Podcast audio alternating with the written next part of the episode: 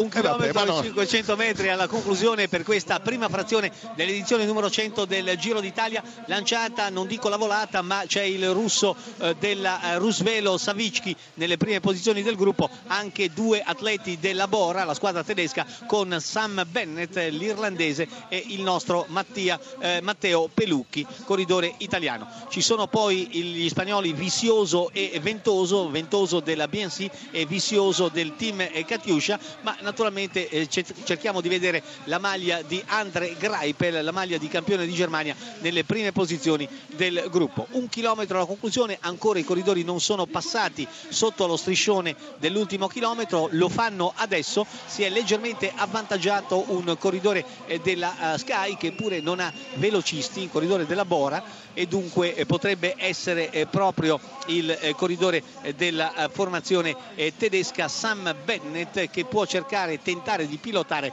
la volata di Matteo Pelucchi, corridore italiano. Bennett ha guadagnato qualche decina di metri nei confronti del gruppo, si corre da 5 ore 12 primi e 58 secondi, mancano 600 metri alla conclusione, mi pare Bennett che si sia eh, leggermente avvantaggiato, il casco verde lo eh, conferma e dunque il corridore della Bora è al comando, il gruppo deve fare in fretta per chiudere il buco, ma il corridore giocatore eh, della Bora è al comando, lanciata la volata alle sue spalle, ha il torto di voltarsi, viene eh, risucchiato nelle prime posizioni anche Andre Greipel, ma ormai siamo allo striscione eh, proprio dei pochi metri alla conclusione e va a vincere il corridore della formazione della Bora, vale a dire Postelberger, pensate, chi, chi, poteva dirlo? Chi sì, poteva dirlo? Nel eh, lotto dei partenti nessuno avrebbe immaginato un successo del corridore